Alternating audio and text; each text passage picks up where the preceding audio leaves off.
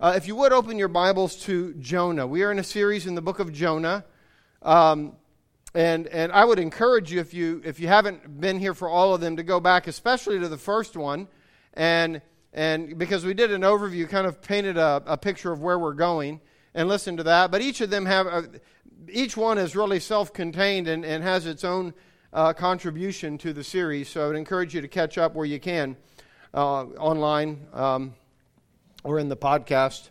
And uh, so if, if you would, um, uh, do that. But start. We're going to start today back in. Uh, well, we're really going to look at chapter two, but we'll we'll begin reading the last verse of chapter one uh, in our um, English Bibles. The Hebrew Bible actually 117 is verse 1 of chapter 2 so they, they alter the, the break where they, where they break that accordingly so uh, we're going to read that you might note that the clock on the back wall is missing uh, because it is actually non-functional anymore it wasn't just a battery and what that means is until we get a new one, uh, I have as long as I need or want or, and uh, so no, just so uh, no. I actually have a clock here. You don't need to fear. Um, that will keep me uh, relatively on track, or about as much on track as I ever am. How's that? So, um, uh, if you would, open to uh, Jonah chapter 2, and then we'll back up from there uh, to verse uh, 17 of the first chapter. Um, and before we go to God's Word, if you would join me in prayer, I'm trying to get my, my auto rotate to work so that I can see this properly, uh, but it has decided it's, uh, it's got a mind of its own today. Father, in Jesus' name, as we uh, come to your Word, open our minds, open our hearts to understand your Word, to hear your Word, to be taught by it, and to be equipped through your word for what you have for us. In Jesus' name, amen. Amen. Um, uh,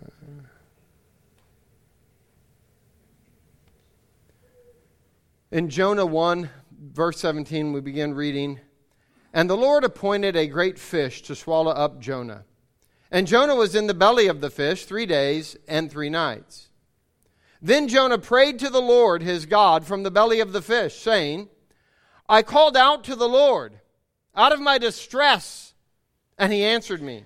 Out of the belly of Sheol I cried, and you heard my voice. For you cast me into the deep, into the heart of the seas, and the flood surrounded me. All your waves and your billows passed over me. Then I said, I am driven away from your sight, yet I shall again look upon your holy temple. The waters closed in over me to take my life. The deep surrounded me. Weeds were wrapped about my head. At the roots of the mountains, I went down to the land whose bars closed upon me forever. Yet you brought up my life from the pit, O Lord my God. When my life was fainting away, I remembered the Lord, and my prayer came to you into your holy temple. Those who pay regard to vain idols forsake their hope of steadfast love. But I, with the voice of thanksgiving, will sacrifice to you what I have vowed I will pay. Salvation belongs to the Lord or to Yahweh. And the Lord or Yahweh spoke to the fish, and it vomited Jonah out upon the dry land. In the early hours of April 8, 1945, Dietrich Bonhoeffer was led to the gallows in Flossenburg, Germany, to be hung by the neck until dead. His last words were, quote, This is the end. For me, the beginning of life. What Bonhoeffer knew by faith, Jonah did not. But it was nonetheless true for him. When Jonah hit the water, he expected death, not the beginning of life. But in that place of death, he found life. Instead of being swallowed by the fearsome great sea monster, Leviathan, which is what he expected, reference last week's message for that, he was swallowed by a great fish. And as we talked about last week, when we are reading this story, when we get to the Lord prepared a great fish and it swallowed Jonah, we're supposed to laugh because that is contrary to our expectations. There, in this place of expected death, he finds himself in a womb. a place of life. Now, I say that because in the first two mentions of the belly of the fish, if you look at 117 and 2.1, it mentions that he's in the belly of a fish. It's, it's a word that firstly means belly, or guts, innards, if you will, but could figuratively be used to mean womb, much like the English word belly. But then in verse 2, Jonah says, I called out to the Lord out of my distress. And that's a perfectly good translation, but there is a play on words that we would miss going on there. For that word for distress is like the groaning of a woman in labor. Out of my groaning, my distress, and if you've had a baby, you know that it is distress. Then Jonah says, Out of the belly of Sheol I cried. And that's an interesting phrase. Because that one, the word is not the same word translated belly above, but it's the word that would normally mean womb out of the womb of Sheol, out of the womb of the place of the dead. You don't expect to see life and death together right there in one phrase.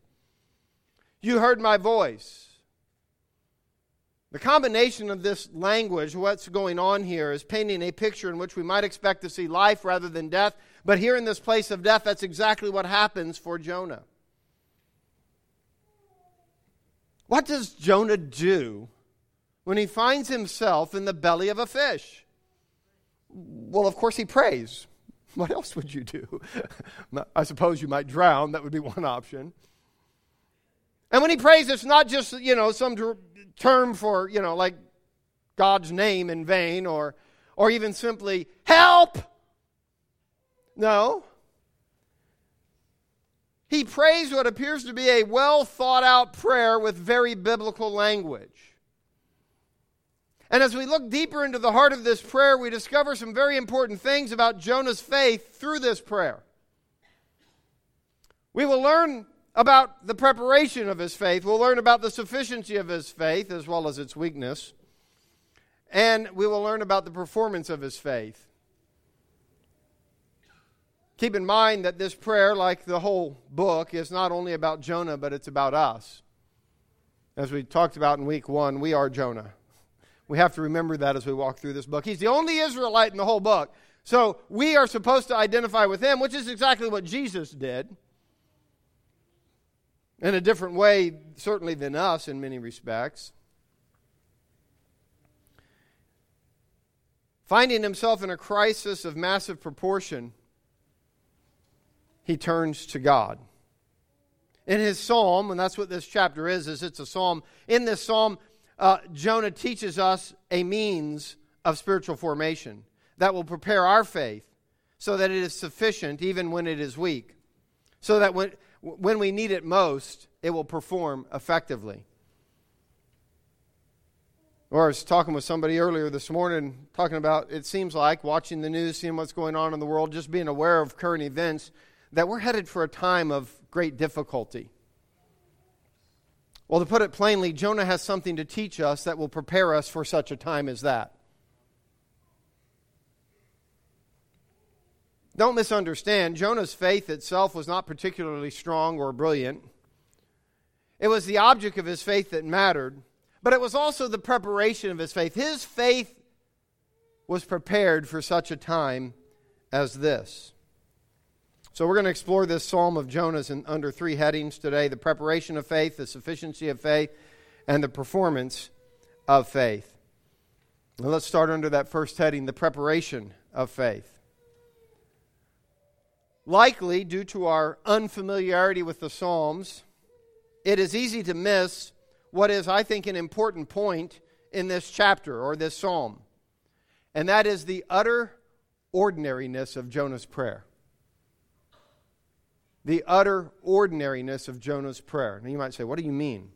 Well, given the circumstances described, I mean, he has been thrown off a boat into a sea, he's been swallowed by a great fish. One might expect an extraordinary prayer. But we don't get that. I mean, it is. We, the, the, the captain of the ship had asked Jonah to pray, and do we see Jonah praying? No. He doesn't pray. Even when requested by a pagan to pray to Yahweh, he doesn't pray. But finally, when he lands in the belly of a fish, he does pray, and yet his prayer is anything but spectacular. It's about as ordinary a prayer as any Israelite could possibly give. Now, we miss that because we don't, it's not ordinary for us, and there's reason it's not ordinary for us, but it should be ordinary for us. So that's what I want to talk about under this first heading. You see, Jews were taught to pray by singing and reciting the Psalms. While the lines of Jonah's psalm may, may not be ordinary to us, there is not a single line in this psalm of his that is not represented in the book of Psalms. Everything in it is found in the book of Psalms pretty closely. Not exactly, but a close approximation. Now, none of the writers of the Psalms, as far as we know, had ever been in the belly of a fish. David, Asaph, any of the others. They'd never been in the belly of a fish, but they seemed to know how to pray the way Jonah needed to pray when Jonah was in the belly of a fish. Listen to these verses from the Psalms. And, and though we don't find Jonah's prayer in the Psalms, specifically as it stands, we find the, all the ideas there. So, what you're going to have is we're going to uh, have slides where you, on the left side you're going to have Jonah's prayer. Now, I'm not going to read that again. But on the right, you're going to see what I'm reading, which is from the Psalms. And if you just look at that, you'll see the correspondence between them. So, first, I'm going to bring up it's Psalm 18, verse 6. In my distress, I called upon the Lord. To my God, I cried for help. From his temple, he heard my voice, and my cry to, uh, to him reached his ears. Or in Psalm 120, verse 1, In my distress I called to the Lord, and he answered me. Or Psalm 86, verse 13, For great is your steadfast love toward me. You have delivered my soul from the depths of Sheol. Or Psalm 88, verse 6 and 7, You have put me in the depths of the pit, in the regions of dark, dark and deep, in region, the regions dark and deep. Your wrath lies heavy upon me, and you overwhelm me with all your waves. Or 42 7, deep calls to deep at the roar of your waterfalls. All your breakers and your waves have gone over me. Or how about Psalm 31 22? I had said in my alarm, I am cut off from your sight, but you heard the voice of my pleas for mercy when I cried to you for help. Or Psalm 18, verses 4 and 5 The cords of death encompassed me, the torrents of destruction assailed me, the cords of Sheol entangled me, the snares of death confronted me. Or 69, Save me, O God, for the waters have come up to my neck. I sink in deep mire where there is no foothold. I have come into deep waters, and the flood sweeps over me. Or how about Psalm 30, verse 3? O Lord, you have brought up my soul from Sheol. You restored me to life from among those who go down to the pit. Or Psalm 107, their soul fainted within them. Then they cried to the Lord in their trouble, and he delivered them from all their distress. Or Psalm 138, verse 2 I bowed down toward your holy temple and give thanks to your name for your steadfast love and your faithfulness. Or Psalm 96, verse 5 For all the gods of the people are worthless idols, but the Lord made the heavens. And finally, we see, or almost finally, uh, Psalm 50, verse 14 and 15, and then verse 23 Offer to God a sacrifice of thanksgiving and perform your vows to the Most High, and call upon me in the day of trouble. I will deliver you, and you shall glorify me. Verse 23 The one who offers thanksgiving as his sacrifice glorifies me. To the one who orders his way rightly, I will show the salvation of God. And then finally, Psalm 116, verse 14 I will pay my vows to the Lord in the presence of all his people. That's a lot of lines from the Psalms but all represented in his prayer in some way or another. That Jonah's prayer is ordinary does not mean that it lacked quality. Arguably, its ordinariness increased its quality. It had quality because it was ordinary. More importantly, it tells us how Jonah was prepared for such a time as this.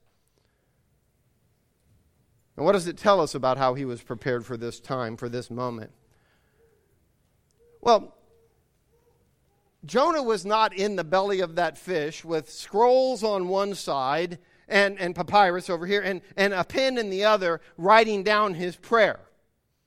I mean, right? It may sound like that because, wow, what a prayer. And so we kind of get this idea like, how did he create this prayer? He didn't create it there. It was formed in him as he memorized the Psalms. One of the beauties of what uh, of cultures that we think of as illiterate, uh, studies have shown that Ill, what we call illiterate cultures had a massive capacity for memorization that is lost the minute you teach them how to read. most every Jew, any, any Jew that was practicing their faith whatsoever in that time, would have memorized the entire book of Psalms, the Psalter, the whole thing. And so Jonah had it practiced. Well, when you're memorizing, what are you doing? You're etching it in your soul, you're writing it in your mind. You're doing what Psalm 1 tells us to do to meditate on it day and night. And in meditating on it day and night, what happens is you begin to incorporate it into the way you think and the way you are. Jonah wasn't going line by line, now Psalm 30, and then there's Psalm 88, and then there's. He was just speaking out of the depth of his soul, but a soul that had been formed by the recitation of the Psalms. It's what came out. You know, out of the abundance of the heart, the mouth speaks. Well, that's what came out of him in that moment. Listen, originality is not the benchmark of authenticity. Uh, we live in a culture that's all about authenticity. And yet everybody acts the same. So you kind of wonder. But originality is not the bookmark of authenticity. If, if you have to use your own words in prayer in order for it to be authentic, then that would mean that Jesus was not authentic when he prayed. He frequently used the Psalms. And besides, if using your own prayer is a measure of authenticity, then likely using your own language would be necessary too. Probably even your own alphabet, because all of that was handed down to you by someone else. And so, if originality is the measure of authenticity, you're going to have to start with an entirely new language. Of course, that's absurd. After the Last Supper, we, we find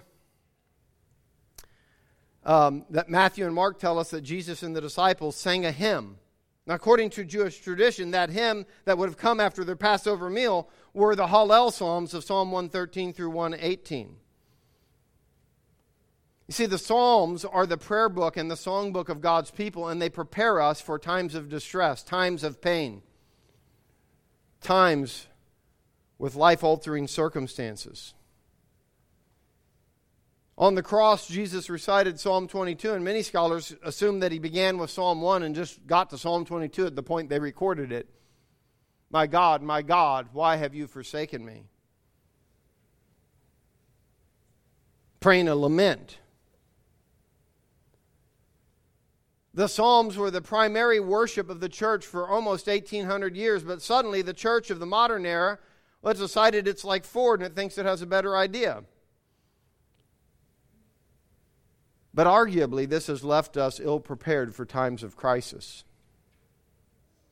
None of the lines of Jonah's prayer were original, but they were effective. They were not original, but they were effective. Jonah models for us how to prepare for the inevitable days when we feel away from God, when we feel out of His sight, when we are in the pit, the place of death, the abyss, or whatever else expresses your deep pain in some of the life altering circumstances. You see, this psalm of Jonah's is about spiritual formation by the use of the psalms that he had grown up with. And that's the same spiritual formation that needs to take place in us if we're going to be ready for the certain times of difficulty that our lives will face. Jonah models for us how to prepare for the inevitable days, that these things are the reality for our life. I, I would encourage you, each of us, to make praying through the Psalms a part of your prayer time praying through the Psalms a part of your prayer time, working systematically through the entire Psalter, at least yearly or twice a year, preferably even monthly. Spending that time reading them aloud so they have an impact on you in a different sort of way. And you might say, yeah, but some of those Psalms don't really relate to how I feel on that given day. That's fine. Think of somebody else who feels that way. Think, think of somebody in the congregation whose experience right now is, My God, my God, why have you forsaken me? Why are you so far from my cry? You see, the laments may not apply every day, but if you pray them for others and you spend time in them, when you need them, they'll be there for you. And what the laments teach us so clearly is that it's okay to go to God with our concerns about how He is managing the world, to bring them to Him, to talk to Him about them. We'll see that here in, in Jonah in, in, in a, a bit, but it's there as well.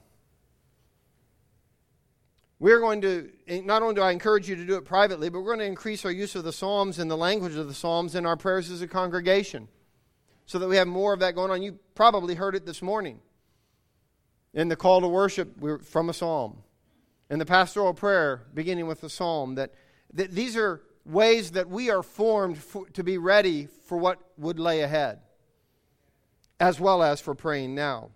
Now, one might ask, how did Jonah's psalm like prayer change his situation? I mean, he is in the belly of a fish, and as far as we know, up until the very last line, he's still in the belly of a fish. So, how did it change his situation? So, let's t- that'll get to our second heading the sufficiency of Jonah's faith. Now, when I say sufficient, I don't mean it was perfect, nor do I mean it didn't have its own weaknesses, and we'll look at those. But it was sufficient, for instance, to move him from Sheol to the temple. Remember in chapter 1, we saw this over the last few weeks, that Jonah began a downward trajectory that culminates in the depth of the sea. And the turn is in the middle of chapter 2. It's in verse 4. It's in the middle of that verse. Note that it says, Then I said, I am driven away from your sight. And then there's a semicolon in our English Bible there. That's the lowest point of his descent. I am driven away from your sight. But then notice what comes next. Yet I shall again look upon your holy temple. He suddenly turned upward. No matter how downward his trajectory, yet I shall again. He suddenly, and, and I think, logically so, when Jonah's thrown into the sea, expecting to be swallowed by Leviathan and die, when he is instead swallowed by a great fish, as silly as that seemed, he realized God is rescuing me. I may not deserve it, but I will live. I will live, and yet, therefore, I shall see your face. See, the very thing he was running from, chapter 1 began with him running from the temple, running from the presence of God, in the opposite direction of God's call. Now he finds himself looking, I will go there again. It's a turn, it's a beginning of repentance for Jonah. Notice the movement in his prayer. First, we note where he comes from from the belly of a fish, out of my distress, out of the belly or womb of Sheol, from the deep, the heart of the seas, from being away from God's sight, from the pit, O Lord my God. And now let's observe where he is going. Yet I shall again look upon your holy temple. In verse 4, in verse 6, you brought my life, up my life from the pit. And then in verse 7, my prayer came to you into your holy temple. You see, in this solemn act of prayer, Jonah has moved. He's still in the belly of a fish physically. He's still in the depths of the sea physically. He's still in the realm of the dead, Sheol. But now he's moving to the temple of the living God in his soul, to the place of life, not death. Nothing has changed circumstantially for him, but his heart was beginning to connect with his God, and it was giving him life. How did it happen? What made that change? He said what he knew about God. Yet I shall look again on your holy temple. No matter how far he had run from God and his temple, Jonah was ready to return. He said what he knew about God. Secondly, he remembered the Lord. When my life, verse 7, when my life was fading away, I remembered the Lord and my prayer came to you into your holy temple. This doesn't mean that God had slipped his mind and suddenly, oh, yes, there's God. That's not what he means by remembered. It means he was calling to mind the truth about God. And in the belly of a fish, he doesn't have a laptop that he can go to to look up verses. He doesn't have a Bible that he can go to. He doesn't have any papyrus. All he has, what was written in his heart by the memorization of the Psalms, the recitation, the prayerful consideration of the Psalms. Not only was Jonah's faith sufficient to move him back into relationship with God, it was sufficient for one whose repentance is not perfect. Sufficient in the place of imperfect repentance. Which is good news because of the fact that the last time I checked, we all have imperfect repentance. Right? In fact, the reason Jesus had to be baptized by John in order to fulfill all righteousness is because there wasn't a single individual going to be baptized by John that perfectly turned toward God in their repentance.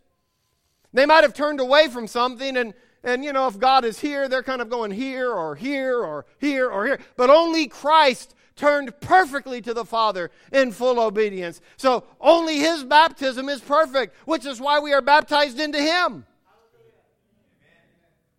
And that's why our baptism, whether I don't know if I believed enough at the time, I don't know if I understood enough, I don't know. It doesn't matter. Your baptism, no matter how well thought out you thought it was, was not perfect, but His is. Amen?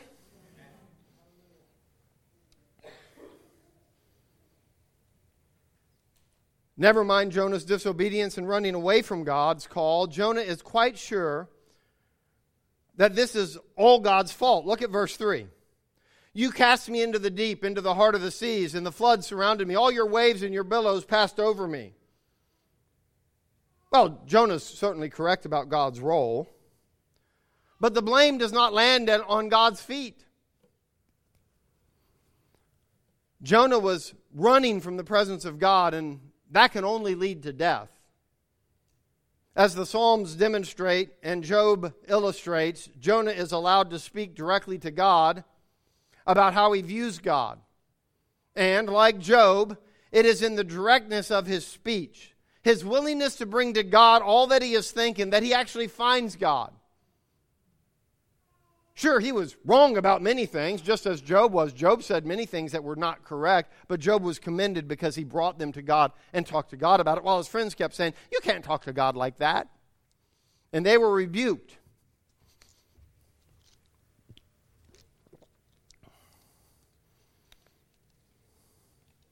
Closer to the point, though, if Jonah's claim is true in chapter 2 and verse 4, that he ran away from God because, quote, what it says there, I knew that you are a gracious God and merciful, slow to anger and abounding in steadfast love, and relenting from disaster. If that is true, and I think that it is, we can count on that, that that's what he really thought at the beginning, then Jonah is no happier now in the belly of the fish about what God is doing than he was in chapter 4 or he was in chapter 1. Jonah hasn't suddenly agreed with how God wants to do things. Jonah, quite frankly, still very much disagrees with what God is doing. But he has at least said uncle and begun to acknowledge who God is. I think we see this very clearly in verses 8 and 9. And, and, and there it says, Those who pay regard to vain idols forsake the hope of steadfast love. Now, who might this be referring to? Who is it that pays regard to vain idols? It's certainly not the sailors that are above him in the boat offering sacrifices to Yahweh. They've turned to Yahweh. So it is not them. He can be referring to no one but the Ninevites, who, by the way, never really worship Yahweh. We'll get to that in chapter 3. They get spared, but they never turn truly to Yahweh. The NIV captures the sense of verse 8 well. Those who cling to worthless idols turn away from God's love for them. They turn away from chesed, covenant love. We might call it grace today. In Jonah's opinion, the Ninevites had turned away from God's love because they were clinging to worthless idols. And Jonah wanted them to get justice. I mean, that's really the bottom line of what we see in this book. He wanted them to get, of course, Jonah's justice. He had a real problem with God's justice because God's justice meant forgiving them. But Jonah's justice meant giving them what they deserved. And remember, everyone reading this book in the first audience agrees with Jonah and not God on the point. See, we tend to read it from our 21st century evangelical minds, and we think to ourselves, how could Jonah so much hate the Ninevites that he would want God not to forgive them. How bad Jonah. But that's not how they thought. It's not how they thought because they understood what was going on. You see, the people who first received this understood that 20 to 30, maybe 35 years later, those same Ninevites who were forgiven would utterly destroy Israel, annihilate them to where we no longer know of those 10 tribes. So every one of them would have said, Yeah, look, God, Jonah was right. You should not have spared them. Because they were the death of them. Imagine we go home today and hear on the news not of a mass shooting at a school, but rather of an invasion of our country by forces innumerable beyond our ability to fight. Now, that's hard to fully imagine given where we're at, but imagine that happen. And then you read a story, and, and, and let's say they destroy us. Not every person, but as a civilization, we are destroyed, and the rest of us are enslaved. Our names will be no more. And then you read a story about how God said, Yes, we need to let those people survive. And you're thinking, No, no, no, no. They're the ones that are going to kill us a few years later. Don't, don't let them survive. That's what's going on in the minds of the people reading this book for the first time. So Jonah is quite clearly saying, They have turned to vain idols. They have forsaken your grace. Don't give them grace, is the point. And then note that he makes quite clear that he isn't including himself. But I, those who have turned to vain idols, they turn away from God's love for them. But I, with the voice of thanksgiving, will sacrifice to you what I have vowed I will pay. You see, Jonah's making it clear he has not turned to worthless idols. But at last he acknowledges what he would prefer not to be the case salvation belongs to the Lord. You see, rescue of the Ninevites or of Jonah in the sea belongs to the Lord. Jonah understands that he deserved death, and yet God, in his providence, gave him mercy and life instead. And so Jonah's willing to concede. And yes, Lord, I suppose salvation belongs to you. And if you really want to spare the Ninevites, that's up to you. And, I, and I'll go do what you said, as we'll see when we get to chapter 3. But I'm not going to put my heart into it. And we'll see that too.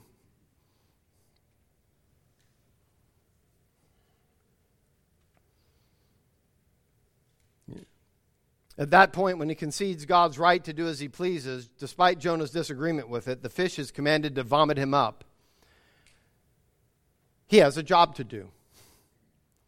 Jonah's repentance may have been incomplete and his faith may be weak in that he doesn't fully trust God's ways, but his faith is sufficient that he might be raised out of the tomb of that fish into a new life which follows.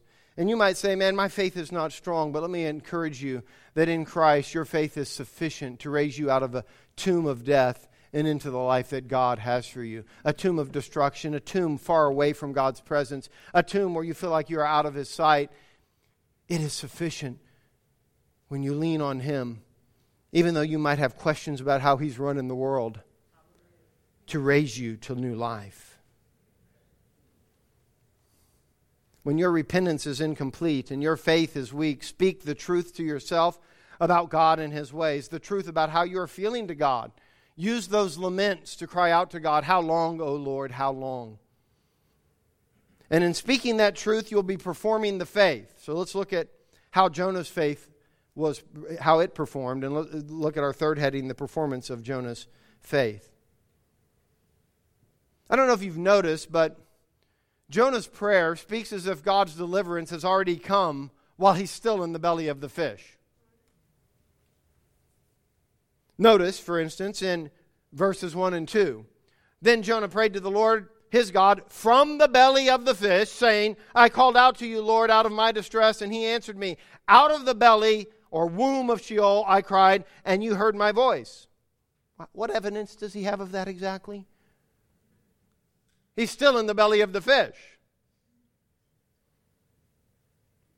I mean, no doubt, having expected a big sea monster and getting a big fish instead, he was awakened to who Yahweh God is, that this, that this deep chaos, this, this place of death, was not far from God, that God even rescued in the middle of that. He knows that despite being about as far away as possible from the temple, from the presence of God, that God was with him in hearing and answering his prayers. And I would say, no doubt, that this truth is comforting for the first audience, of people who are about as far from Jerusalem and the temple as imaginable, swallowed in the belly of the beast, Assyria and later Babylon. That God was near them also, and would hear them and answer them from his holy temple, which was far away. It should also comfort us when we feel about as far from God as we can be. God hears us in the darkest place, in the deepest despair, and in the worst of circumstances. Amen? Now, some might worry that speaking like Jonah of the reality of God's rescue before one has experienced it fully, remember, he's in a fish, not on dry land. The fish is merely a promise of dry land to come, in a manner of speaking, a promise that God can rescue him. Some might argue or worry that speaking that way would be some kind of pretense. And I would suggest to you that we are uh, that, that when we are living naturally and just going by what we see, that that is the pretense, the lie. And that when we begin speaking and living the truth about God, we are finally walking in the truth. When Moses asked God, the God who was speaking to him from a burning bush, his name, his answer was, I am that I am. That's who you can tell him sent me. But that could be translated, I will be what I will be. And throughout the scriptures, God makes himself known by his acts. I will do what I will do, be another way to say it. I will act as I act, and that's how you'll know me. And ultimately, he acted in Jesus Christ to make himself known the most full, most fully. But you know, we too make ourselves known by our acts of speech and the deeds that follow. Uh, sometimes we actually make ourselves known to ourselves when we start speaking the truth that we didn't believe before. Gordon Wenham, in his book, The Psalter Reclaimed, gives insights into how praying the Psalms is spiritually formative. Quote, he says, I will suggest that in some ways, singing a psalm or a hymn is like taking an oath. We are committing ourselves in a binding way to a particular set of beliefs and embracing a lifestyle. You see, as we are speaking the Psalms, we are, in a sense, making an oath, a commitment. And we are talking ourselves into the truths that they teach. We're making a profession. It's one thing to hear that Jesus is king. You can hear that when you come in. Christ reigns on high. You can hear that. It's quite another thing to profess it with our mouth, or at least Paul thinks so, when he says that if we confess with our mouth the Lord Jesus and believe in our heart. In the Psalms, praying in a world in which wicked people are king, we declare Yahweh is king. But we also cry out to him with our questions about how he is running things. And that itself is a declaration of faith. I mean, it takes faith to have a complaint about how God is running the world. If you think about it, that requires faith.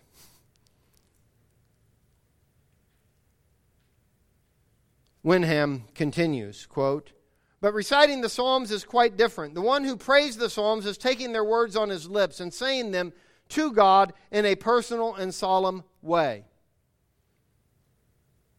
You see, the Psalms are given to us to make them our own. They were once the words of David or Asaph, but we aren't given those words to analyze what they meant to David. We're given them to use in our own speaking to God.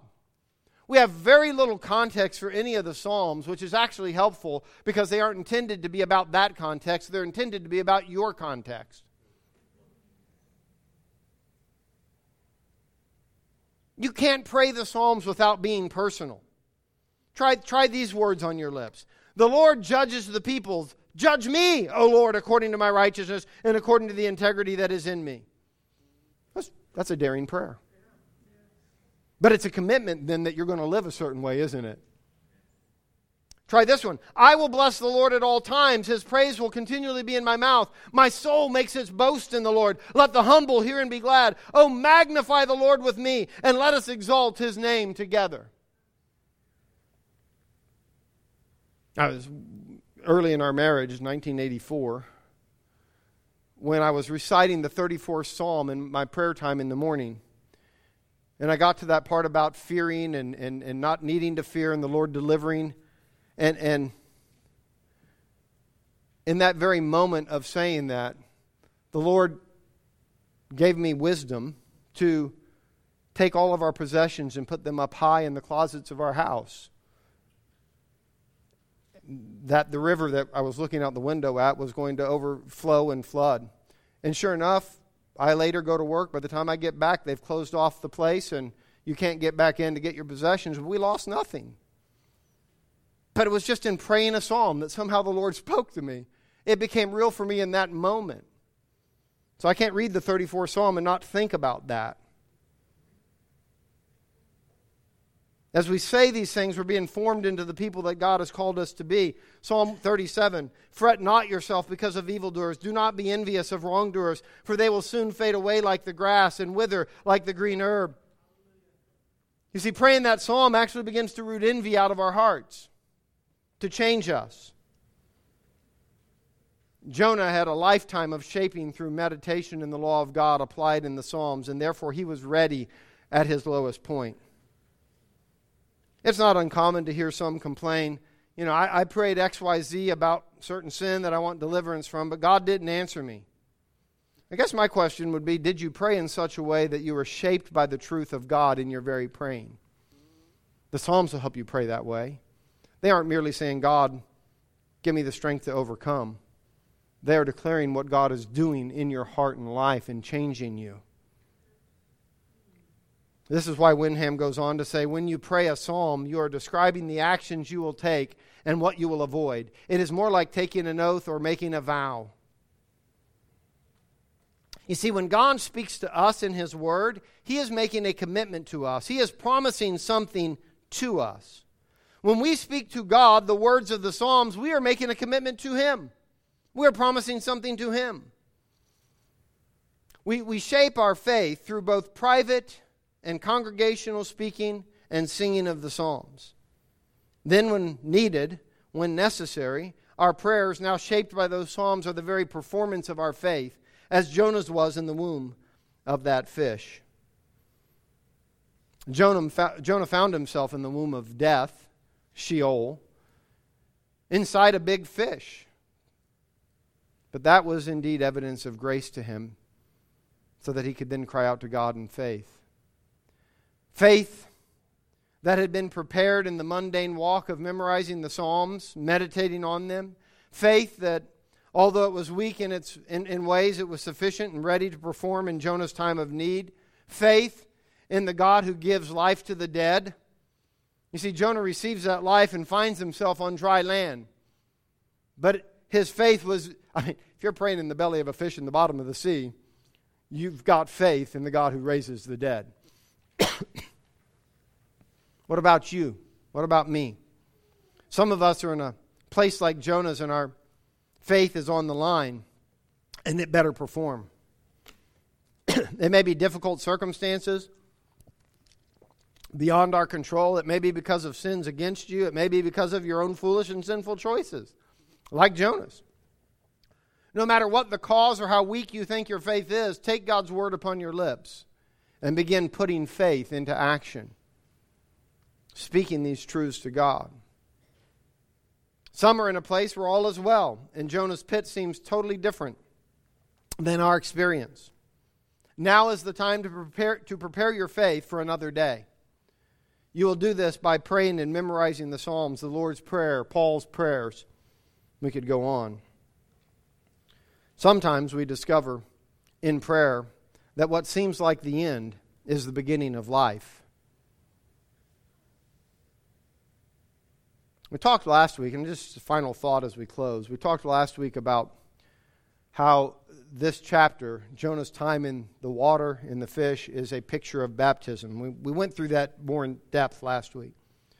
He was buried in the sea in death, but because he was in the fish, he was able to travel safely through death to life. Well, that fish points us to Christ, in whom we, in the waters of baptism, travel safely through death to life, a sign of our new identity to be found in Him. So, if these words I'm speaking today seem foolish, that one could, in a difficult circumstance, turn to God and find life, let me encourage you to consider the gospel where Christ came as the creator of all things, and the creator of all things died in order that in him all who are created could die, in order that we might be raised to new life.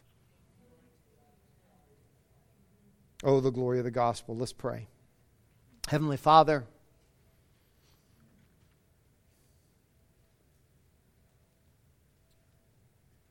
some here, Lord, are in a place where they need a faith like Jonah's. Weak, yes. Not perfect, yes. But able to perform. Meet them, we pray, with the words of the Psalms, with the truth of Scripture, to put it on their lips, that they might be transformed.